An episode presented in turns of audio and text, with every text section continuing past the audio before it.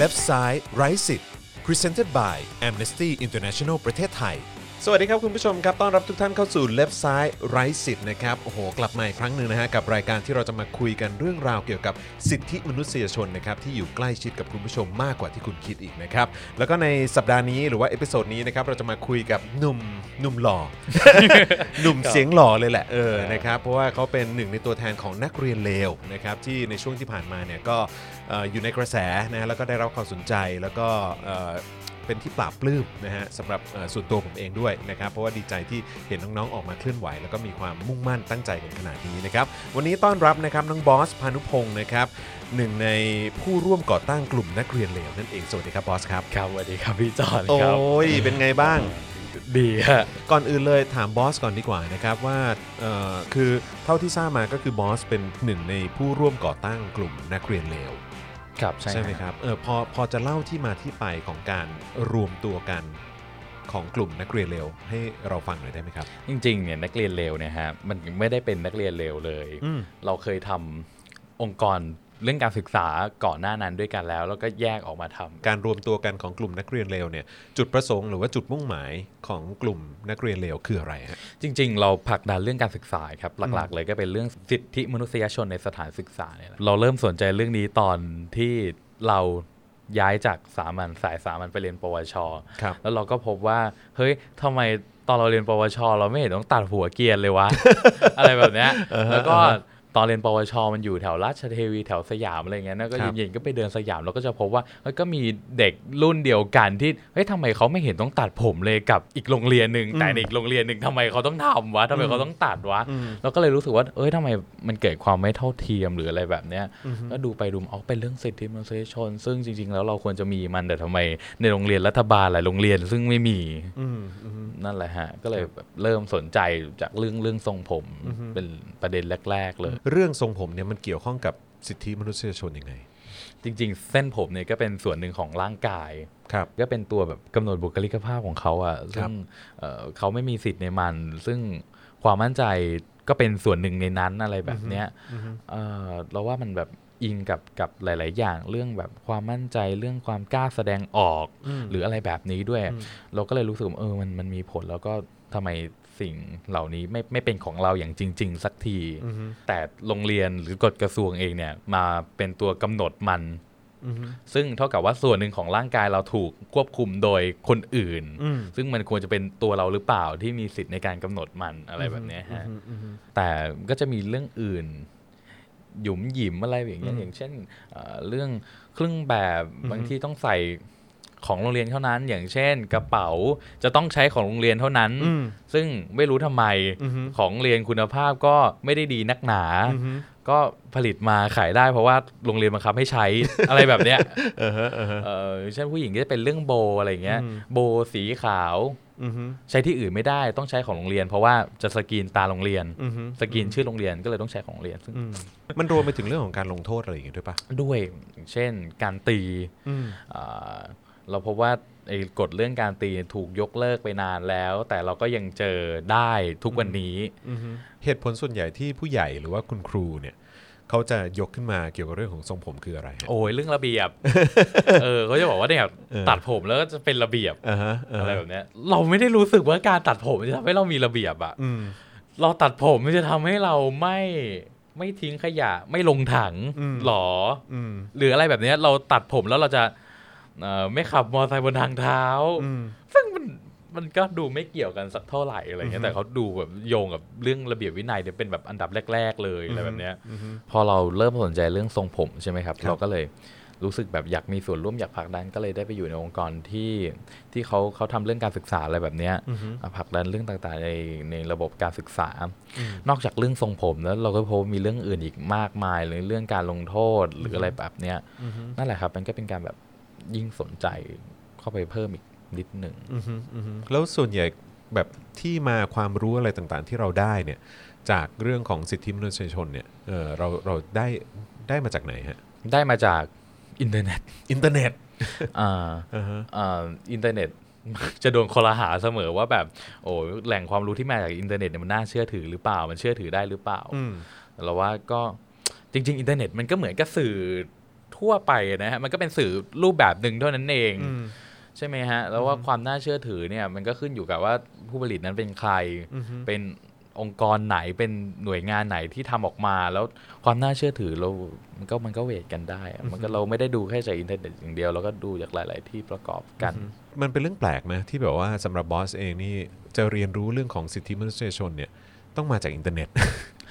มัน อ่ามั มันมันมันกลับไม่ได้เป็นสิ่งที่เราได้รับการเรียนรู้ภายในองค์กรหรือว่าสถาบันศึกษาของเรา คือในโรงเรียนมีไหม มีไหมมันก็มีอะนะเขาก็จะเอ่อรู้สอนให้เรารู้ว่าอ๋อสิทธิ์เนี่ยเรามีอย่างนี้อย่างนี้อย่างนี้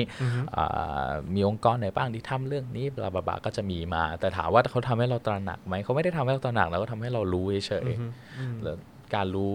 เรารู้สึกว่าเป็นการรู้ รู้ไปเพื่อสอบอะ เออเพราะมันออกสอบเราก็เลยต้องรู้อะไรแบบเนี้ยแต่ถามว่าแบบโดยโดยโดยความตระหนักแล้วมันไม่ได้เกิด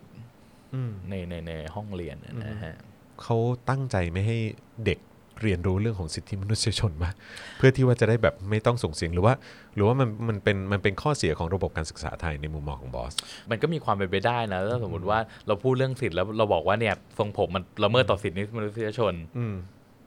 เขาก็กลัวว่าเด็กจะหือลุกหือ มันมีวิชาห เป็น ง การวางสนุกอะไรสักอย่าง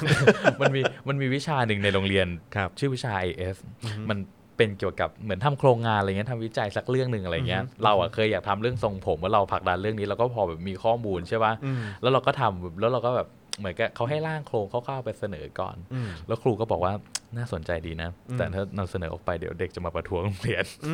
อะไรแบบเนี้ยเออซึ่งก็อาจจะกลัวอะไรตรงนั้นอยู่หรือเปล่า ครับ เรารู้สึกว่าไม่ได้เป็นแค่แบบเรื่องระเบียบวินัยอย่างเดียวด้วยนะมันเป็นเรื่องอื่นด้วยไอ้แก่การไอ้จำกัดกรอบความคิดสร้างสรรค์เนี่ยเอ่อทำอะไรแปลกไปจากคนอื่น นิดเดียวก็เราก็จะมองเป็นตัวประหลาดแล้วในโรงเรียนอะไรแบบเนี้ยซึ่งเขาก็จะมีอ่าความดี ที่เด็กเอ้ยเด็กดีแล้วจะต้องทำสิบอย่างนี้แล้วจะเป็นเด็กดี อืม แล้วก็แบบเออถ้ากูผิดแปลกไปจากนี้เราเป็นเด็กเลวเหรอวะ อะไรแบบเนี้ยเออซึ่งหลาย ๆ อย่างก็ ก็ก็ดูแบบไม่สมเหตุสมผลเท่าไหร่หนึ่งนับถือศาสนาด้วยเราไม่มีศาสนาด้วยเลวแล้วใช่ไหมเนี่ย อะไรแบบเนี้ยเอออนั่นแหละฮะมันก็ตีกรอบนักเรียน อืมสำหรับกลุ่มของเราเองเนี่ยเราแน่นอนมีความคิดเห็นที่มีความแตกต่างกันออกไป อืม เออแล้วก็แล้วก็เป็นกลุ่มที่ลุกขึ้นมาตั้งคำถามด้วย อืม เออเพราะฉะนั้นเนี่ยก็คงจะมีคนที่ไม่พอใจ ครับ กับการที่ออกมากับการที่เราออกมาแสดงออกแบบนี้ อืม เออเราเรามีแบบโดนคุกคามหรือว่าโดนเอ่อกดดันอะไรแบบนี้บ้างไหมฮะ ก็มีครับก็มีมีทักมาขู่ในทวิตบ้างใน DM ในไลน์บ้างอะไรแบบเนี้ยก็ก็พอมีให้ได้เห็น อย่างเช่นยังไงฮะช่วยช่วยเล่าให้ฟังห เช่ น่อยนได้ไหมฮะ นะก่อนจะมีม็อบวันที่ 5 เราก็แบบมีการแบบ PR ก่อนใช่ปะก็จะมาขู่เนี่ยมึงจัดนะกลัวเราเบิดไปวางไว้หมดแล้ว ขนาดนั้นเหรอ อะไรแบบเนี้ย เอาระเบิดมาวาง เอ เลยเหรอ ออะไร เออ ก็มีก็มี อือฮึ นี่นะ พวกมึงสี่คนเนี่ยนะกูจำหน้าได้หมดแล้วมึงระวังไว้ให้ดีนะ ซึ่งเท่าที่ดูแล้วเป็นคนแบบในวัยเดียวกับเรา หรือว่าเป็นคนแบบผู้หลักผู้ใหญ่ฮะ เราไม่รู้ว่าเขาเป็นใคร เขาไม่แสดงตัว เราไม่เห็นแม้แต่กระทั่งโป รไฟล์เขาชื่อเขาก็อะไรก็ไม่รู้ อือฮึ ใช่ไหมฮะเอ่อโดยส่วนตัวแล้วเรา เราคิดว่าสิ่งนี้มันมันไม่ได้เกิดจากจากวุฒิภาวะความเป็นผู้ใหญ่อ่ะเออผู้ใหญ่ก็ทำกันอย่างนี้เหรอวะ นอกจากเอ่อที่เราจะโดนคุกคามจากใครก็ไม่รู้ที่ที่เราแบบไม่รู้จักไม่ได้เปิดเผยตัว แล้วก็ไม่ได้แบบแสดงตัวอะไรแบบนี้เนี่ย ในสถานศึกษาเนี่ยเราเรามีโดนไหมฮะแบบว่าจากครูจากอะไรพวกเนี้ยหรือว่าจากแบบคนคนใกล้ตัวหรือว่าแม้แม้แม้กระทั่งแบบอาจจะเป็นนักเรียนต่างสถาบัน หรือว่าคนที่แบบมีความคิดเห็นที่แตกต่างกันแต่อยู่ในวัยเดียวกัน เรายังไม่เจอคนที่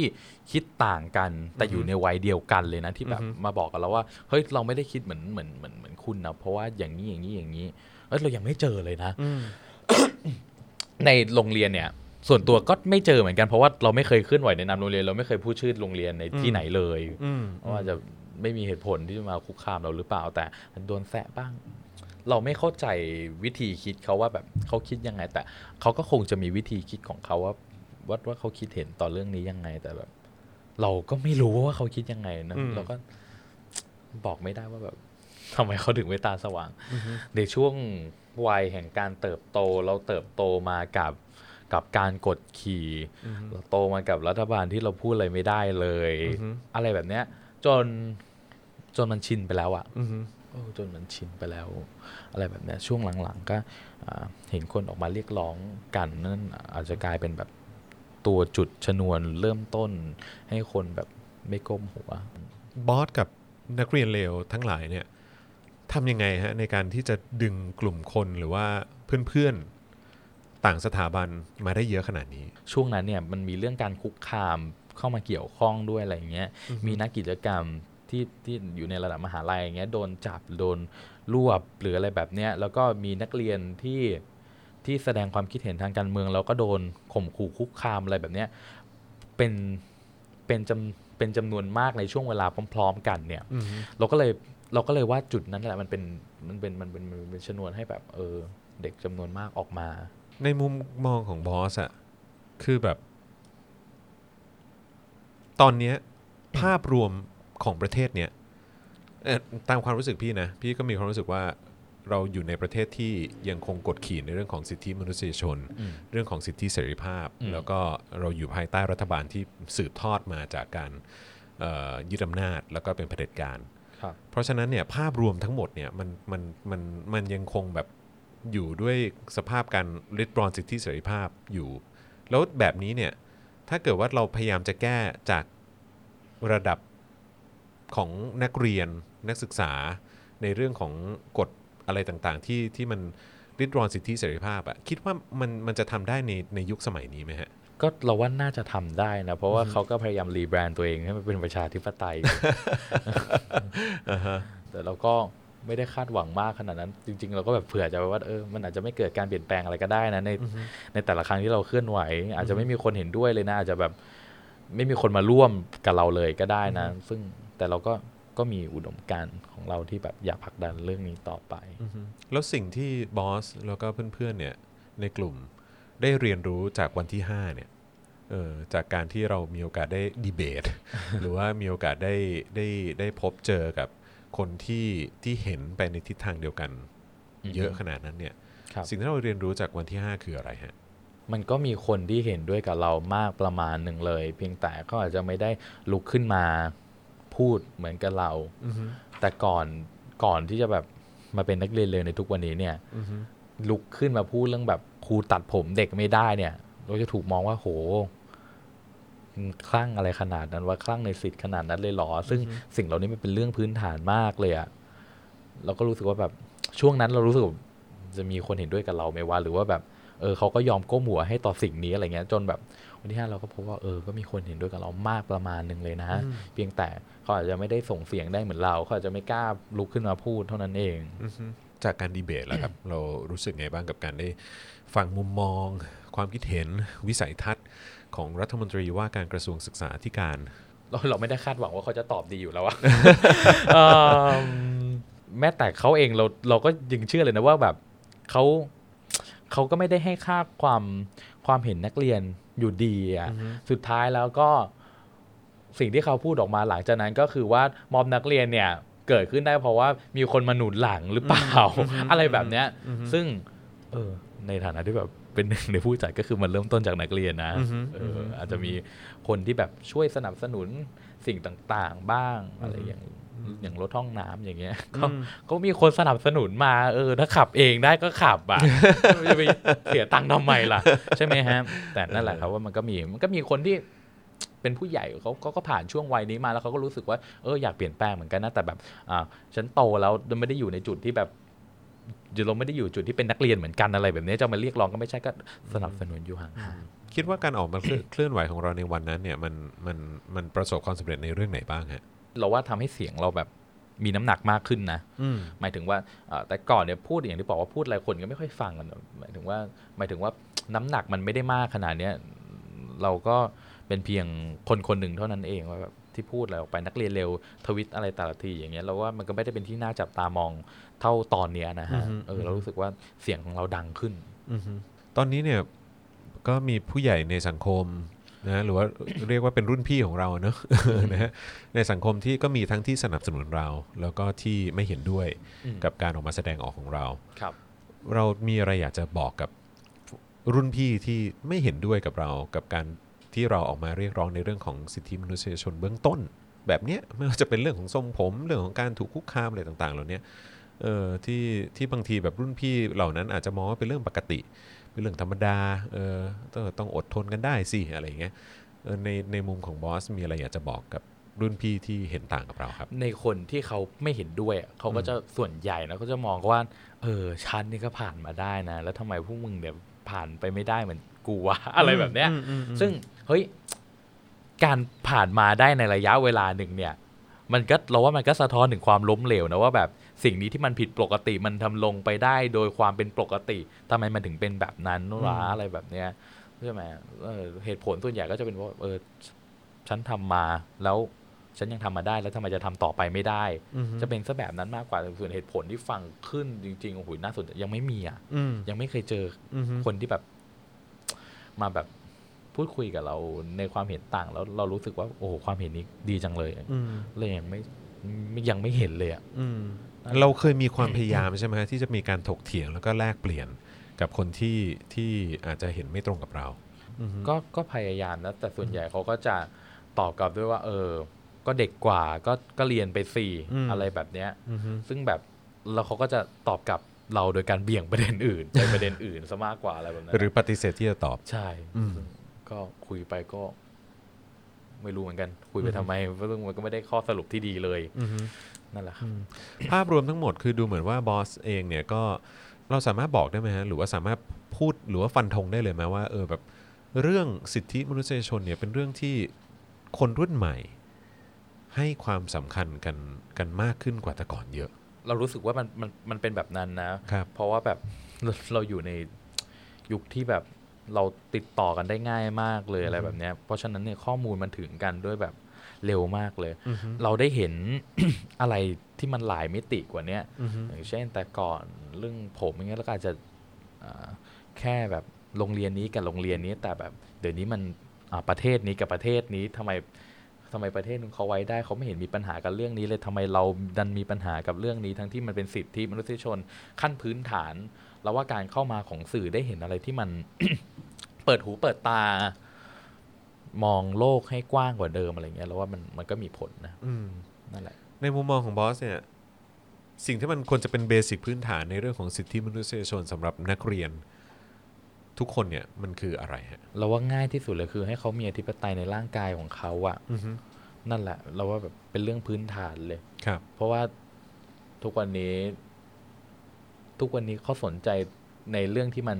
จุกจิกหยุมหยิมกับร่างกาย นักเรียนมากกว่าตัวระบบเองอะนึกออกไหมฮะ นั่นแหละครับ เรารู้สึกแบบ เขาใส่ใจผิดจุดการศึกษาจริง ๆ มันควรจะไปสนใจมากกว่าว่าแบบระบบมันให้อะไรกับนักเรียนหลักสูตร มันมันดีพอหรือยัง มันอันไหนมันควรเปลี่ยนไหมเรื่องส่วนเรื่องการแต่งกาย หรือว่าเรื่องระเบียบวินัยเอ่อทรงผมอะไรแบบนี้นี่มันไม่ใช่ไม่ใช่ ไม่ใช่เราว่ามันไม่ใช่เป้าหมายหลักของการศึกษา นั่นแหละฮะเอิ่มล่าสุดว่าดู YouTube ช่องหนึ่งมาเขารีวิวโรงเรียนนานาชาติ ซึ่งเราฟังดูเห็นหลักสูตรที่มันน่าสนใจแล้วแบบ เออในขณะที่โรงเรียนนานาชาติเขาคุยกันเรื่องนู้น โรงเรียนเราแม่งยังคุยกันเรื่องทรงผมอยู่เลยว่ะ ซึ่งเรื่องนี้แม่งเป็นเรื่องพื้นฐานอะไรแบบเนี้ย ซึ่ง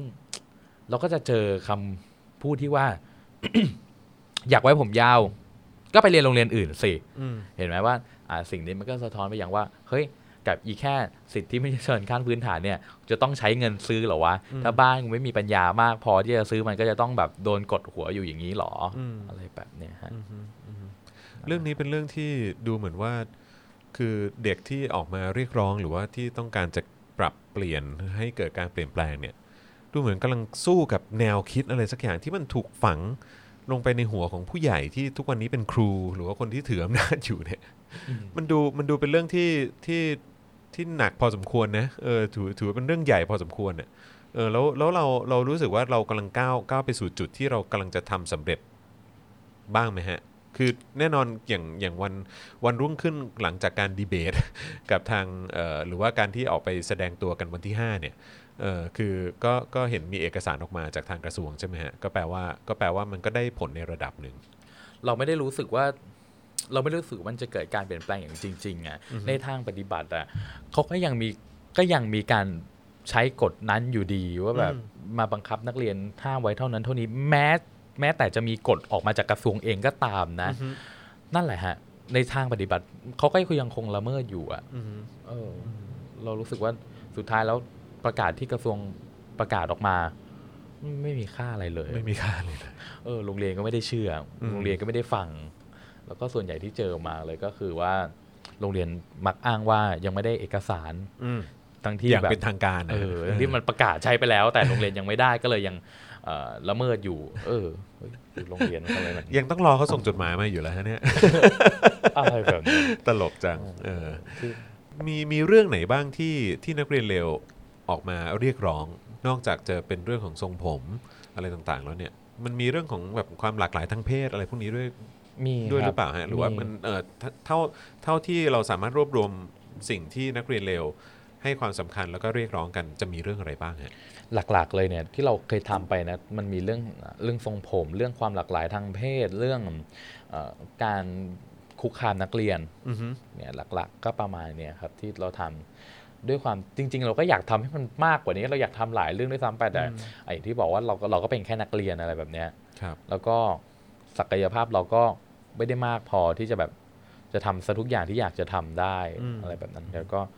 ค่อยๆทำกันไป ค่อยๆดูกันไปว่าเอออันไหนทำได้ก็ทำอันไหนมันอยู่ในช่วงเวลาที่โอเคก็ก็ทำ งั้นงั้นงั้นช่วยช่วยยกตัวอย่างในในเอ่อสองเรื่องที่เราพูดถึงได้ไหมครับ ไม่ว่าจะเป็นเรื่องของการคุกคาม แล้วก็เรื่องของความหลากหลายทางเพศ สิ่งที่นักเรียนเลวเนี่ยแบบต้องการจะเน้นย้ำถึงความสำคัญของสิ่งเหล่านี้เนี่ยคืออะไรฮะอ่ะเริ่มเริ่มจากการคุกคามก่อนก็ได้ คือมันมีการคุกคามอะไรเกิดขึ้นบ้างฮะเท่าเท่าที่สามารถแชร์กันได้ เอ่ออย่างเช่นมีนักเรียนหลายคนที่แสดงออกแสดงความคิดเห็นทางการเมือง แม้ในโซเชียลมีเดียส่วนตัว ยังทนเรียกถูกโรงเรียนเรียกไปคุย แม้ในพื้นที่ ส่วนตัว โซเชียลมีเดียของตัวเอง เออ นะฮะ แม้ในแม้ในโซเชียลมีเดียส่วนตัวซึ่งแบบเขาควรมีสิทธิ์ในการจะโพสต์จะพิมพ์ จะส่งออกข้อมูลอะไรออกไปหรือเปล่า แต่สุดท้ายโรงเรียนก็มาควบคุมเขาว่า เออ ไม่ให้โพสต์แบบนี้ อะไรแบบเนี้ยหรือแม้แต่กระทั่งในโรงเรียนเองการผูกโบว์ขาวชู 3 นิ้ว ก็ก็ยังคงมีให้เห็นอยู่ว่าแบบเออมีครูคุกคามอะไรแบบเนี้ย อือฮึแล้วเรื่องของความหลากหลายทางเพศล่ะครับ สิ่งที่นักเรียนเลวให้ความสำคัญตรงจุดนี้คือยังไงฮะ เราพบว่าเพศที่ต่างออกไปจากชายหรือหญิงเนี่ยเขากลายเป็นตัวประหลาดในโรงเรียนนะยังมีครูที่ยังเหยียดเพศเหล่านั้นอยู่เลย หลักสูตรเองก็ยังเหยียดอยู่ก็ยังมีหนังสือที่หมดอายุไปแล้วก็ยังก็ยังถูกยังพบว่าถูกนำมาสอนอยู่อะไรแบบเนี้ยหลาย ๆ อย่างเกี่ยว ซึ่งมีการแบบพาดพิงถึงเรื่องของเพศด้วย ใช่ใช่ใช่อะไรแบบเนี้ย เรารู้สึกว่าแบบ เออ มันเป็นการ คือในในในบริบทสังคมในประเทศไทย เราพูดเรื่องเพศที่สามสี่ห้าหกเจ็ดแปดได้อย่างแบบเปิดเผยมากเลยเรา เรารู้สึกว่ามันเปิดกว้างมากขึ้นแล้วนะ แต่ในโรงเรียนเองอ่ะมันมันก็ยังจำกัดอยู่มันก็ยังถูกอัดกรอบไว้ให้อยู่เหมือนเดิมเลยอย่างเช่น เรื่องทรงผมเองก็มีแค่ชายหรือหญิง เครื่องแบบก็ชายกับหญิง แล้วระหว่างเนี้ยล่ะ หรือว่านอกจากนี้ล่ะ คิดว่าควรจะยกเลิกไหม อะไร เครื่องแบบนักเรียน ส่วนตัวโบอกก็โบอกก็มองว่ามันก็ยังมีข้อดีที่โอยังฟังดูขึ้นอยู่นะ ข้อดีคืออะไรฮะ อย่างเช่น ในวันที่เราไม่รู้จะใส่อะไร เราก็ใส่ชุดนักเรียน ได้ อะไรแบบเนี้ยซึ่งก็ก็เป็นก็เป็นสิ่งสำเร็จรูปให้เลือกใช้แต่ซึ่งเห็นแบบว่ามันก็ตามมาด้วยค่าใช้จ่ายประมาณหนึ่งเลยทีเดียว ซึ่งไม่ใช่ทุกบ้านที่จะมีกำลังจ่ายหลายบ้านอย่างเช่น เปิดเทอมมาทีก็จะมีข่าวเออ ต้องไว้จำ พ่อแม่ นำ ผู้ปกครอง ะไย่า หอบของไปจำนำซึ่งการศึกษามันควรจะเข้าถึง นักเรียนเข้าถึงประชาชนอย่างทั่วถึงไม่ใช่หรอ แต่สุดท้ายก็ถูกจำกัดไว้ด้วยเงินอ๋อถ้ามีตังค์ก็ส่งลูกเรียนแล้วไม่มีตังค์ไม่มีตังค์ซื้อชุดทำไงอ่ะก็ไม่ต้องไปอย่างนั้นหรอออะไรแบบเนี้ยนั่นแหละ ความเหลื่อมล้ำก็เป็นเรื่องที่ที่น่ากลัวเหมือนกันกับสิ่งที่มันกำลังเกิดขึ้นกับนักเรียนจำนวนเยอะมากในสังคมของเรา ในในในในมุมมองของบอสเนี่ยเรื่องของความเหลื่อมล้ำนี่เป็นสิ่งที่ที่ที่น่ากังวลขนาดไหนฮะ ประมาณหนึ่งเลยอ่ะ อืม ความเหลื่อมล้ำอ่ะ ครับ คือ อย่างเช่น ตอนนี้เราอยู่มปลายนะเช่นต่อไปก็จะต้องเข้ามหาลัย ครับ อย่างบ้านที่มีตังค์หน่อยก็ เรียนในโรงเรียนไม่รู้เรื่องก็ส่งลูกเรียนพิเศษดิ อืม เรียนแปะคอร์สเป็นหมื่น อืม ก็บ้านที่มีปัญญาจ่ายเขาก็ไม่ได้มองว่าแบบมันก็ไม่ได้มองว่าเป็นเรื่องยิ่งใหญ่อะไร ถ้าเขามีปัญญาจ่ายแต่คนที่ไม่มีล่ะ อืม แล้วเขาเข้าไม่ถึงอ่ะ อืมอืม ว่าเขาทำไงอ่ะก็ต้องพึ่งระบบการศึกษาที่ก็ไม่ได้ช่วยอะไรเขาสักเท่าไหร่ อืมอืม อะไรแบบเนี้ยมันก็มันก็กลายเป็นความเหลื่อมล้ำอยู่ดี อย่างล่าสุดตัวกระทรวงเองเนี่ยเคยมีมีแนวคิดว่าจะทำหลักสูตรที่มันสอนออนไลน์อะไรแบบเนี้ย อืม ได้จะได้ให้นักเรียนเข้าถึงข้อมูลที่เหมือนเหมือนกัน แต่สุดท้ายแล้วมันก็ออนไลน์ มันก็จะใช้อินเทอร์เน็ต มันก็ต้องใช้สมาร์ทโฟน มันต้องใช้แล็ปท็อปอยู่ดี มันก็ความเหลื่อมล้ำอยู่ดี อืมมันน่าเศร้าไหมฮะที่จริง ๆ แล้วสิทธิในการเข้าถึงการศึกษาที่ดีเนี่ย มันควรจะเป็นอะไรที่เบสิกพื้นฐานมากเลยอะแต่ในในในประเทศเรายังมีปัญหากับเรื่องนี้อยู่ เราว่ามันน่าเศร้านะ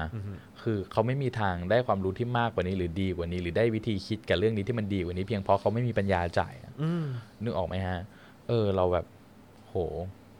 ถ้าบ้านมีตังค์ก็คงจะดี อืม อะไรแบบเนี้ย อืม ซึ่งเราว่าสิ่งนี้มันไม่ควรเกิดกับกับกับกับเรื่องการศึกษาเลยอะ ดูท่าทางแล้วจริง ๆ แล้วเรื่องของสิทธิมนุษยชนที่เราพูดกันถึงในเรื่องของโรงเรียนเนี่ยมันไปในหลายด้านเลยเนาะ อ่า มัน ฮะ ไม่ใช่แค่เรื่องของทรงผมอย่างเดียว ไม่ใช่แค่เรื่องของเครื่องแบบอย่างเดียว เราก็พูดไปถึงเรื่องของความเหลื่อมล้ำเรื่องของระบบการศึกษา อืม เรื่องของเออแบบเรียน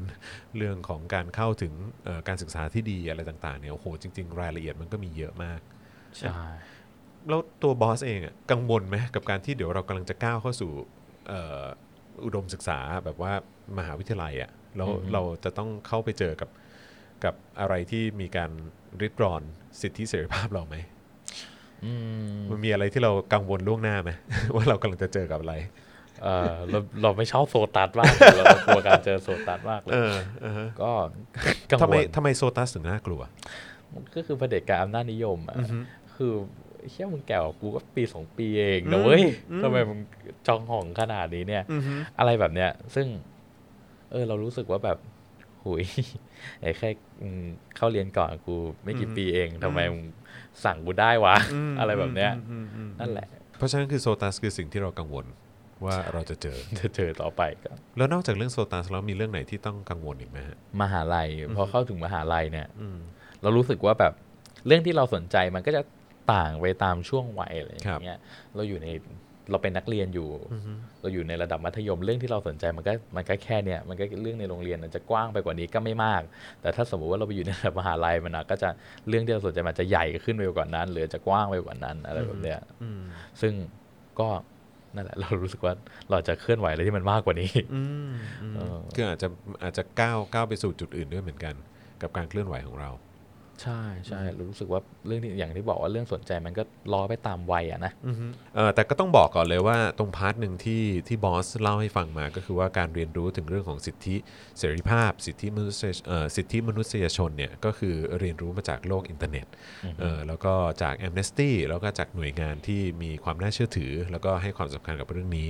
นะครับนะฮะเอ่อแต่ว่าอันนี้ก็อยากจะหยอดไว้นิดนึงนะครับว่าจริงๆแล้วถ้าเกิดว่าพูดถึง Amnesty เองเนี่ยเขาก็เริ่มทำเรื่องของสิทธิมนุษยชนศึกษาในประเทศไทยหลายปีที่ผ่านมานะครับเพราะฉะนั้นเนี่ยเขาก็เข้าถึงแล้วก็มีการเอออยู่ใกล้ชิดนะฮะกับสถานศึกษาโรงเรียนมหาวิทยาลัยหน่วยงานต่างๆเนี่ยเยอะแยะมากมายนะครับเอ่อเพราะฉะนั้นเนี่ยใครที่สนใจ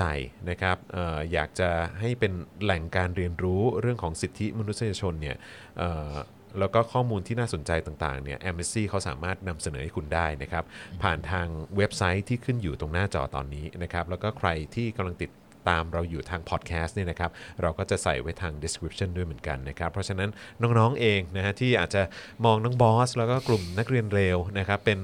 ไอดอลนะฮะหรือว่าเป็นคนที่เออเราอยากจะก้าวเดินตามนะครับแล้วก็อยากจะออกมาเรียกร้องส่งเสียงเอ่อเพื่อสิทธิ์ของตัวเองด้วยเหมือนกันเนี่ยแล้วก็อยากจะมีคล้ายๆเป็นคู่มือ หรือมีคนที่ให้คำแนะนำเกี่ยวกับเรื่องของสิทธิมนุษยชนเนี่ยนะฮะก็สามารถไปติดตามข้อมูลจากทาง Amnesty ได้ด้วยเหมือนกัน นะครับผมนะฮะ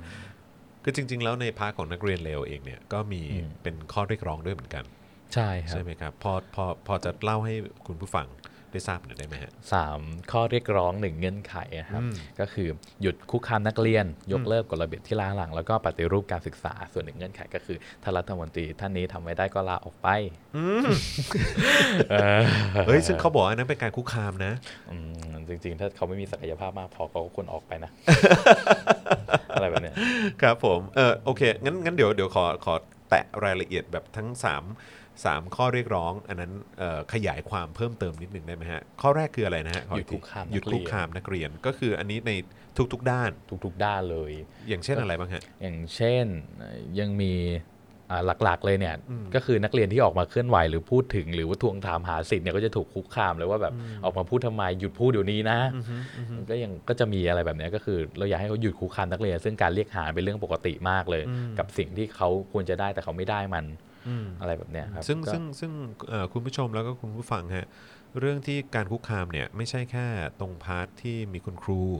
เอ่อเรียกเข้าห้องปกครอง หรือว่าแบบคุกคามกันทางไลน์หรือว่าทางข้อความหรือว่าเรียกไปลงโทษหรืออะไรเนี่ยนะฮะมันมีเรื่องของเจ้าหน้าที่ อืม ของรัฐเนี่ยเข้ามาเก็บ เกี่ยวข้ พ่ อง ง เก็บภาพอะไรต่างๆเอ่อซึ่งก็ถือว่าเป็นเรื่องที่น่ากังวลนะเออกับสิ่งที่มันเกิดขึ้นเหล่านี้ด้วยเหมือนกันนะครับ เพราะฉะนั้นอันนี้ซีเรียสมากนะครับแล้วก็เอ่อคือไม่ใช่แค่น้องๆ เท่านั้นที่ควรจะออกมาเรียกร้องตัวผู้ปกครอง แล้วก็ผู้ใหญ่เองเนี่ยก็ควรจะช่วยออกมาปกป้องน้องๆ ตรงพาร์ทนี้ด้วยเหมือนกันนะครับนะฮะอันนี้ก็คือพาร์ทของแบบหยุดคุก หยุด คาม คุกคาม เอ่อข้อ2แล้วครับ ยกเลิกระเบียบที่ล้าหลัง อืมซึ่งซึ่งในมุมของเรามีอะไรบ้างที่รู้สึกว่าล้าหลัง คือหลักๆเลยเนี่ยที่เราพูดกันเรื่องทรงผมเนี่ย ครับ จริงๆเราว่าแบบในเชิงลึกมันมีมากกว่านั้น อือฮึ เรื่องการแต่งกายหรือเรื่องสิ่งต่างๆ ที่มันไม่ได้ล้อไปกับวัยไปกับยุคกับสมัยอะไรแบบเนี้ยมันก็จะมีบางอย่างที่เอ่อก็ทำกันมาเนิ่นนานแล้วอย่างเช่น บางโรงเรียนก็ยังมีการหมอบกราบอยู่เลย ซึ่งก็ควรจะขึ้นอยู่กับความสมัครใจไหมไม่ใช่ให้ทุกคนไปกราบไป อืม หมอบอะไรแบบเนี้ยซึ่งทุกคนไม่ได้อยากทำแบบนั้น ครับ นั่นแหละครับ ครับ ส่วน ผม ปฏิรูปการศึกษาก็คือ อย่างที่บอกว่าหลายๆอย่างที่มันเกิดขึ้นแม้กระทั่งเรื่องความเหลื่อมล้ำเองเนี่ยที่มันควรจะแบบทำให้มันน้อยลงกว่านี้หน่อยไหมหรือว่าหลักสูตรเองเนี่ยที่มันดูล้าหลังไปสักนิดนึง อยากให้มันล้อไปกับสมัย ให้มันเข้ากับยุคกับสมัย แล้วก็ให้มันน่าสนใจกว่านี้ได้ไหม ซึ่งคุณนัทพลเองเขาก็ทำโรงเรียนนานาชาตินะเขาน่าจะรู้นะว่าแบบหลักสูตรมันต่างกัน เออนั่นแหละครับทำ ครับ ไม ผม หลักสูตรในโรงเรียนรัฐบาลมันจะดีเท่านานาชาติไม่ได้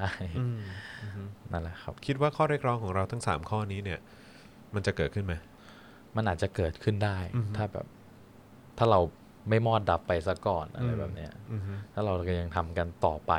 อื มั อฮึ นอาจจะเกิดขึ้นได้ เราคิดว่า ในสังม ไฟที่ที่เราได้จุดขึ้นมาแล้วเนี่ย มันจะส่งต่อไปถึงแบบเอ่อคนอื่นๆ ได้มากขนาดไหนฮะ เราก็ไม่รู้เหมือนกันว่า พอพ้นช่วงเวลานี้แล้วมันจะยังคงเป็นแบบนี้อยู่ไหม ทุกคนยังจะเรียกหาสิ่งเหล่านี้อยู่ไหม หรือว่า ก็แค่ออกมาแป๊บๆแล้วก็กลับไปแล้วก็กลับไปเป็นเหมือนเดิม อืม นี่แหละครับเราก็อยากสานต่อให้มันแบบเกิดการเปลี่ยนแปลงขึ้นจริง อืมครับผมนะฮะเพราะฉะนั้นก็คงไม่ใช่แค่กลุ่มน้องๆ เท่านั้นนะครับเอ่อสำหรับคุณผู้ชมแล้วก็คุณผู้ฟังเองนะครับ แล้วก็เอ่อน้องๆ คนรุ่นใหม่ทุกๆ คนนะครับ ก็ช่วยกันส่งต่อนะฮะให้ไฟเอ่ออันนี้เนี่ยไม่มอดดับไป อย่างที่น้องบอสบอกแล้วกันนะครั ครับ บ ผมนะแล้วก็ยังไงก็ติดตามการอัปเดตของทางนักเรียนเลวได้ด้วยเหมือนกันนะครับเอ่ออันนี้มีมีช่องทางไหนบ้างเนี่ย มีทาง Twitter ๆ หลักๆเลยเนี่ยครับ เป็น Twitter ครับ account best student ครับ อ่าครับผมนะฮะแล้วก็โซเชียลมีเดียอื่นๆมีมีทาง มี Facebook อะไรพวกนี้ด้วย มี Facebook พัน ครับ แฟน ผม เพจครับ อ่ามี มี Line Open Chat ครับ แล้วก็มี Line Official Account ครับ อืม อ่า ครับ Line Open Chat เนี่ยเอาไว้พูดคุยเมอมอยกับเพื่อนๆ หลายๆ โรงเรี ยน ก็จะมีนักเรียนจากหลาย ๆ โรงเรียนทั่วประเทศอะไรอย่างเงี้ยมาแบบมาบ่นเรื่องในโรงเรียนให้ฟังกัน ส่วน Line Official นี่ครับมีไว้แบบติดต่อประสานงานปรึกษาหรืออะไรแบบเนี้ยก็ทักมาได้ครับ จริง ๆ มันก็ถือว่าเป็นจุดเริ่มต้นที่ดีนะที่เข้ามาบ่นกัน น่ะ เออแล้วก็เหมือนเหมือนเป็นก้าวแรกของการส่งเสียงกันนั่นเองนะครับนะฮะแล้วก็ย้ำอีกครั้งนะครับก็เออเราควรจะออกมาช่วยส่งเสียงไปพร้อมกับน้องๆด้วยเหมือนกันนะครับเออเพื่อให้ เรื่องของสิทธิมนุษยชน ซึ่งเป็นเรื่องพื้นฐานมากๆเลยเนี่ยเออมันควรจะเริ่มแล้วก็ควรจะสตาร์ทแล้วก็ควรจะมีได้แล้วในโรงเรียนหรือว่าสถาบันการศึกษาทั่วประเทศนะครับนะฮะ ครับ วันนี้ขอบคุณบอสมากเลยนะครับ ที่วันนี้มาร่วมคุยกันน้องบอสพานุพงศ์ใช่ไหม ครับ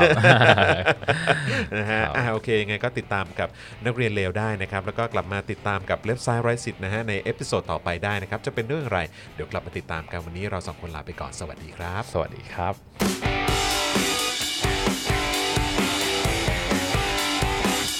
เล็บซ้ายไร้สิทธิ์ Presented by Amnesty International ประเทศไทย